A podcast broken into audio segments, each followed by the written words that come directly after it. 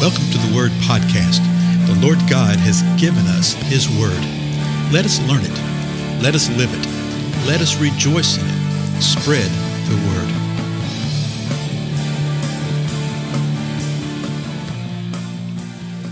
Blessings, everybody. This is Dale. Thank you so much for joining with me today on the Word Podcast. We're continuing our journey through the 119th Psalm, though we did a little sidebar here for the last two or three episodes. Remember, we were in verse 45 of the 119th Psalm, and it says this And I walk at liberty, for I seek your precepts. We checked a couple of cross references that relate to the liberty that we have in the Lord and how He's called us, um, as new covenant believers especially, to walk in liberty, to be at freedom with uh, with Him and with one another, and how we do that. So I want to go back to verse 41 of the 119th Psalm and start at the beginning of this stanza, and then we'll see if we can finish it today, okay? Verse 41 says this May your loving kindness also come to me, O Lord, your salvation according to your word. Verse 42 So I will have an answer for him who reproaches me, for I trust in your word. So you see what the motivation of the psalmist here is. He's asking for the loving kindness of the Lord. He's asking for the salvation according to his word. And the reason is that when somebody reproaches him, when somebody speaks against him, when somebody comes against him, when someone gainsays him, is what the King James says, when someone does that, that he will have an answer. Not to where you can put somebody in their place or anything like that, but to where we can do what you see in the balance of the scripture to defend the faith, to be ready to do so to give an answer, to give understanding about who and what the Lord is. And then he tells us how he does this. I trust in your word. It's in the word of the Lord, verse 43. And do not take the word of truth utterly out of my mouth, for I wait for your ordinances, 44. So I will keep your law continually, forever and forever. And then verse 45, and I will walk at liberty, for I seek your precepts.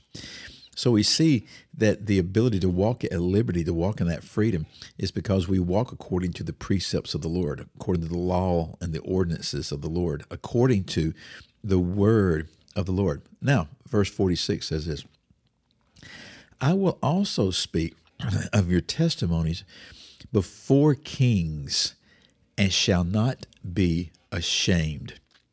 Okay, this is really, really important right here the psalmist had declared, You know, I'm going to speak of your testimony before the powers that be. And sometimes this is difficult. Okay? This is not as easy as we think it is.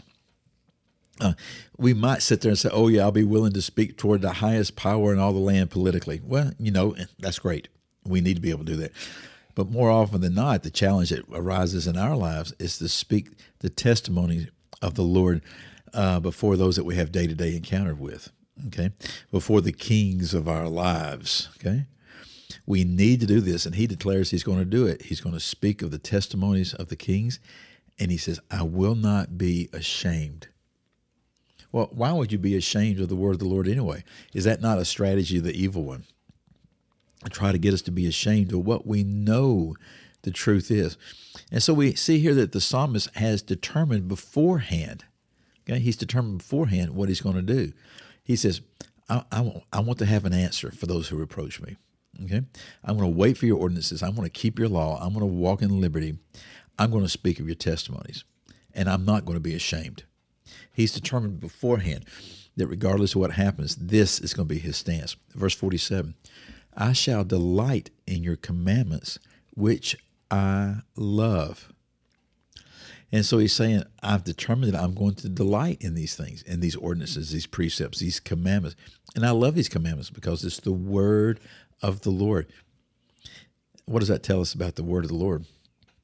It's something to be loved, and it comes out of the love of God. Then, the last verse for today, verse 48 And I shall lift up my hands to your commandments, which I love. There it is again.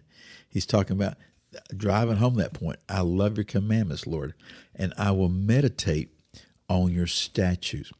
You know, so often we think of uh, commandments as being uh, burdensome, okay, of being something that's to be frowned upon, being something that's being uh, in, in, an imposition type of thing upon us, an edict that comes down that's going to be a hard type of thing.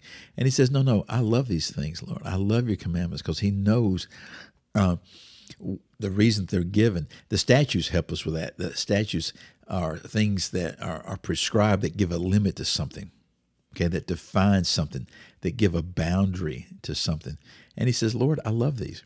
I love how you protect us. I love how you watch over us and how you provide for us uh, information and understanding that you alone know that will be for our betterment. And he says, Lord, I will delight in these things. I will delight in your commandments. I will lift up my hands to your commandments and acknowledging you and acknowledging them. I love them and I'm going to meditate on your statue. Well, what does meditate mean? We've seen this a couple of times. Uh, it means to uh, to ponder, and it depends on the context of where it is. It can mean to talk about, to sing about, to speak about.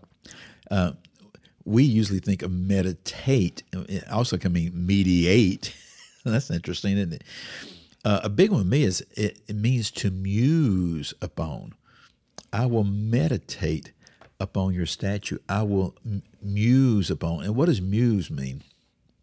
Muse means to uh, to ponder, to study, to think about, to consider, uh, to spend thoughtful time with. Okay, muse, M U S E. Well, what word do we use that's related to that? We talk about this all the time, right?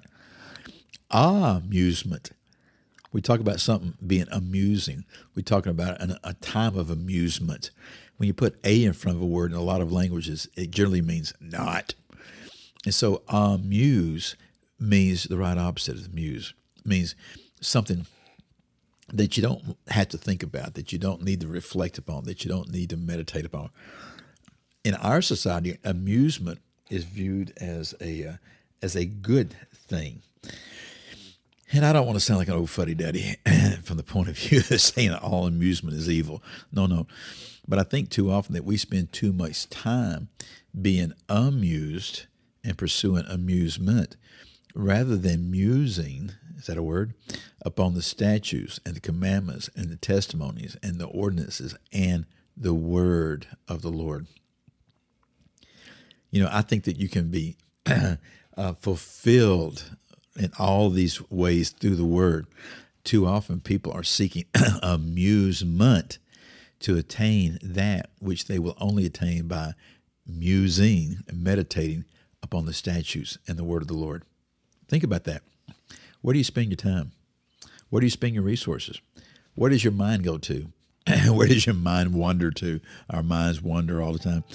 Have we done what the psalmist has done right here and determined, saying, I shall lift up my hands, I will meditate, I will delight, I will speak, I will walk, I will keep your law. All these things that he's determined beforehand that he's going to do, empowered by the word of the Lord. I think our lives would be very different if we were to do so. Again, I'm Dale. Thank you so much for your time, and I'll see you in the next episode.